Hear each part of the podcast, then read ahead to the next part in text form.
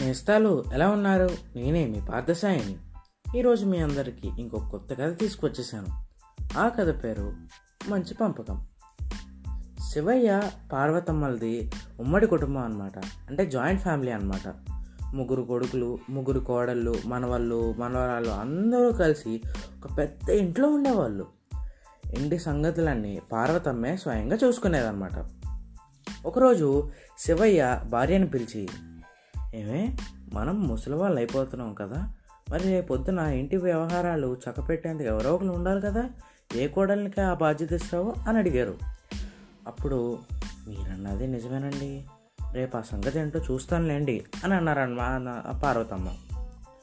ముగ్గురు కోడల్ని విడివిడిగా పిలిచి తల కొంచెం శనగ శనగలు ఇచ్చి మళ్ళీ నేను అడిగినప్పుడు తిరిగి ఇవ్వు. ఇప్పుడప్పుడే అడగనులే కానీ అని చెప్పిందనమాట ఏంటి అత్తగారు ఇంత చిన్న ఇంత చిన్న తక్కువ శనగలు ఇచ్చి దాయమంటుంది ఏంటి అని అనుకున్నారు ముగ్గురు.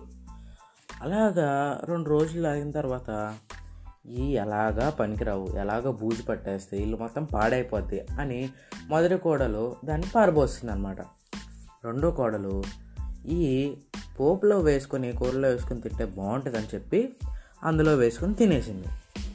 కానీ మూడో కోడలు మాత్రం చాలా తెలివిగా వెనకాల పెరట్లో ఒక చిన్న ప్లేస్ని సిద్ధం చేసి అందులో వేసిందనమాట శనగల్ని.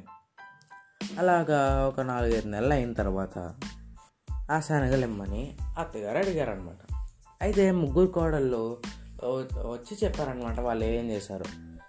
మొదటి కోడలు ఎందుకు పడేసిందో చెప్పింది రెండో కోడలు ఎందుకు తినేసిందో కూడా చెప్పింది. కానీ మూడో కోడలు మాత్రం అత్తగారు మీరు ఇచ్చారు కదండి దాంతో నేను మన పెరట్లో కొంత మొక్కలు వేశానండి.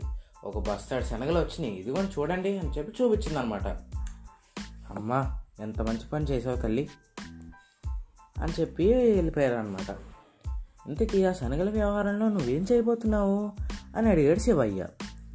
అప్పుడు తర్వాత రోజు పార్వతమ్మ వచ్చి చిన్న కోడలు ఇల్లు వాకిలి శుభ్రంగా ఉంచుతుంది.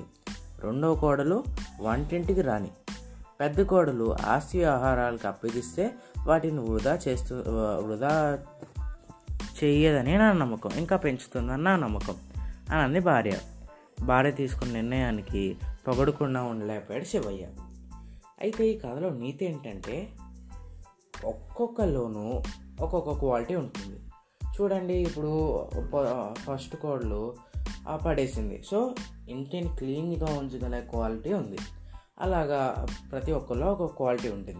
ఇంకా మనం కూడా చాలా తెలివితో వ్యవహరించాలి. అప్పుడే మనకి మంచి ఒక రేంజ్లో పనులన్నీ వస్తాయన్నమాట. సరేనండి మరి ఈ కథ ఇంతటితో సమాప్తం. మళ్ళీ రేపు ఇంకో కొత్త కథతో మీ అందరి ముందుకు వస్తాను. అంతవరకు సెలవు.